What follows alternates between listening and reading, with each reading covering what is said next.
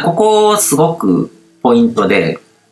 後でもまた触れるんですけども、あの、物理学でいうエネルギーとか質量っていうのは、絶対的な値っていう扱いなんですね。だから質量が何グラムとか何キログラムっていう物体は、もうそれが誰が測っても同じ値になるんですよ。で、エネルギーとかも誰が測っても同じエネルギーになる。でも、情報エネルギーとか価値っていうエネルギーの一番大きな違いっていうのは、人によって価値が変わるんですね。だから、絶対的な量として、絶対的な量がないから、その尺度としてお金みたいなものがあるんですけども、ある人にとっては1万円っていう価値をつけるようなものでも、別の人にとっては100万円払ってでも手に入れたいってものになったりするんですよ。うん。だから、例えば僕は、うん、アゼルバイジャンっていう国に2回目に行った時に、あのー、2回目でいきなりこう国営テレビの生放送に出させてもらったんですけども、なんでそういうことが起こったかっていうと、アゼルバイジャン国内にいろいろとこう人脈を持ってる方と仲良くなって、で、信頼を得たから、あの、テレビ一緒に出ないみたいな感じで言われて出させてもらったんですね。だから、あのー、人によってはすごい価値だと思うんです。アゼルバイジャンっていう国で、あのー、国営テレビの生放送に出るっていう経験を持つことって。で、それを結構いとも簡単に手に入れることができたのは、そうやってこう信頼を得たから。で、どう、どうやって信頼を得ることができるか、できたかっていうと、その人のセミナーに僕経由でたくさんの人を連れて行ったり、アゼルバイジャンツアーにも僕が呼びかけて、たくさんの人と一緒に参加してもらった。で、僕が持ってたのは自分のメルマガの読者っていう、こう、リソースを持ってたわけですね。自分の資産、エネルギー資産っていうのを持ってて。で、それ、そこでこう、呼びかけて、で、その人のセミナーにこう、一緒に参加したりとか、アゼルバイジャンに一緒に行ったりとかすると、なその人は、あの、その人にとっては自分が集められないような人たちを僕がこう運んできてくれたので、だからそこに価値のギャップがあったわけですよね。僕からすればそこまで難しいことでもないっていうことをやったら、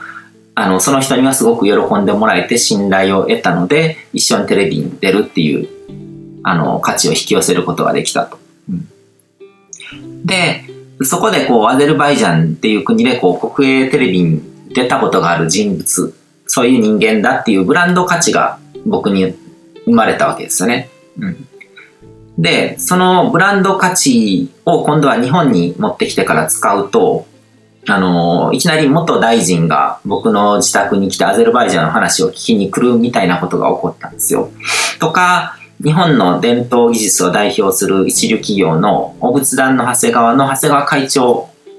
うん、とかも、アゼルバイジャンの話に興味を持って、あの、会ってくれたりとか、その、長谷川会長が仲がいいあの、オペラ歌手の中丸道恵さんみたいな、全然こう自分と生きるステージの違う人ですね。普段普通に生きてれば絶対接点を持てない。うん。そういう人と会う接点になってくれたと。アゼルバイジャンで国営テレビに出たっていう価値が。で、そういう一流の影響力のステージにいる人っていうのは、普通僕みたいな仕事ですね。あの、インターネットを使ってこう起業して、で、多少稼いでたとしても、普通は会ってくれないですよね。これだけの経歴で会ってもらえるような人たちじゃないのに、僕はそういう価値のギャップですよね。その人たちにとってこう価値に感じるようなものっていうのをこう手に入れてたので、それを変換することによって会って仲良くなることができた。だから自分の中にうまく価値のエネルギーを蓄えて、それを持っていくべきところに持っていくことで、変換効率のいいところでエネルギー交換ができるってことなんですよ。だからお金っていう、お金っていう形、お金っていうのは一番わかりやすい形で変換いんな、いろんなものに変換できるけども、お金に変えずに持ってる方が、あの、持ってくところに持っていけば、高くこう評価してもらえたりするっていうことが起こると。だから、その物理的なエネルギーとか質量っていうのは絶対的な数値で、あのー、その、そこに関しては魔法っていうのは起こらないんですけども、でも価値のエネルギーっていうのは相対的なものなので、あのー、それを理解して使っていくと魔法みたいなことがいくらでも起こせるんですね。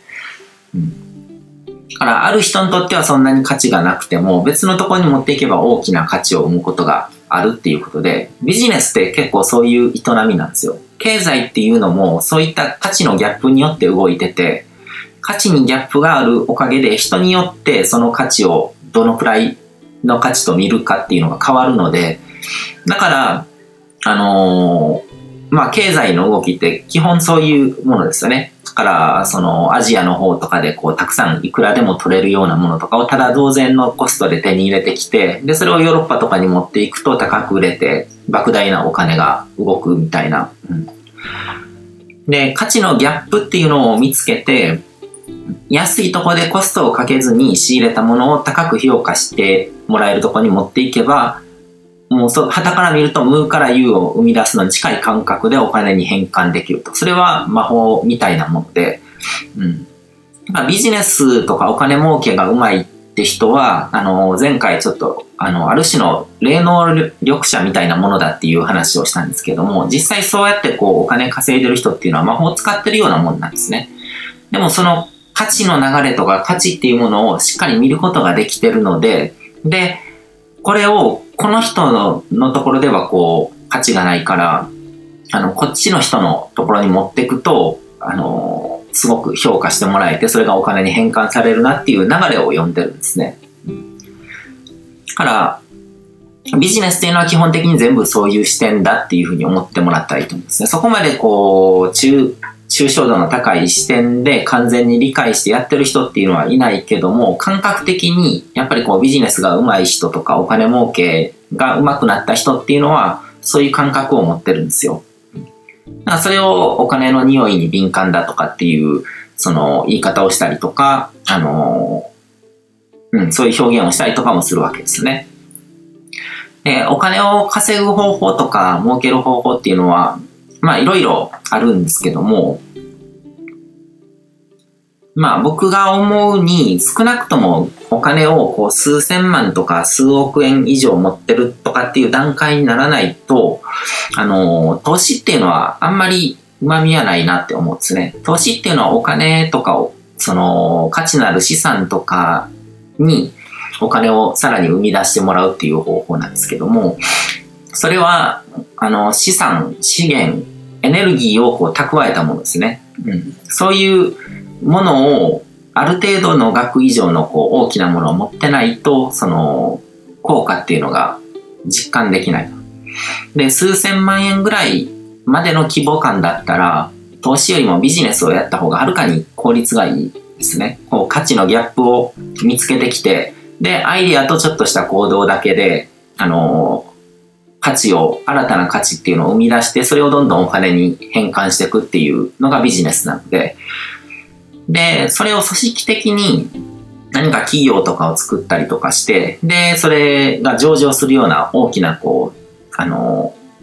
上場したりとかすると、こう、資金を生むことができるわけですね。こう、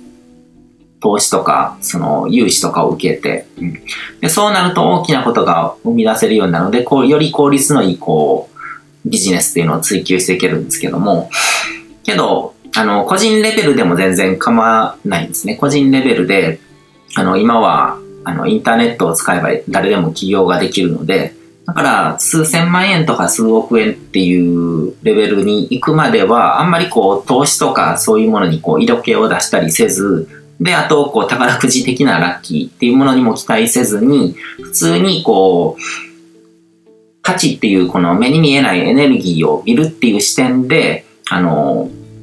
ビジネスの感覚を身につけた方が、あの、手っ取り早いと。それの方が、こう、自分自身の内輪を、器をこう、成長させながら、こう、エネルギー循環を起こしていけるようになるんで、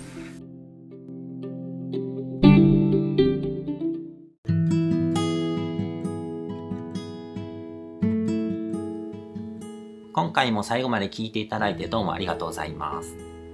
チャンネルの説明ページの方に僕が提供している悟り式コーチングの最初の2ヶ月分を無料で受講できる案内があります。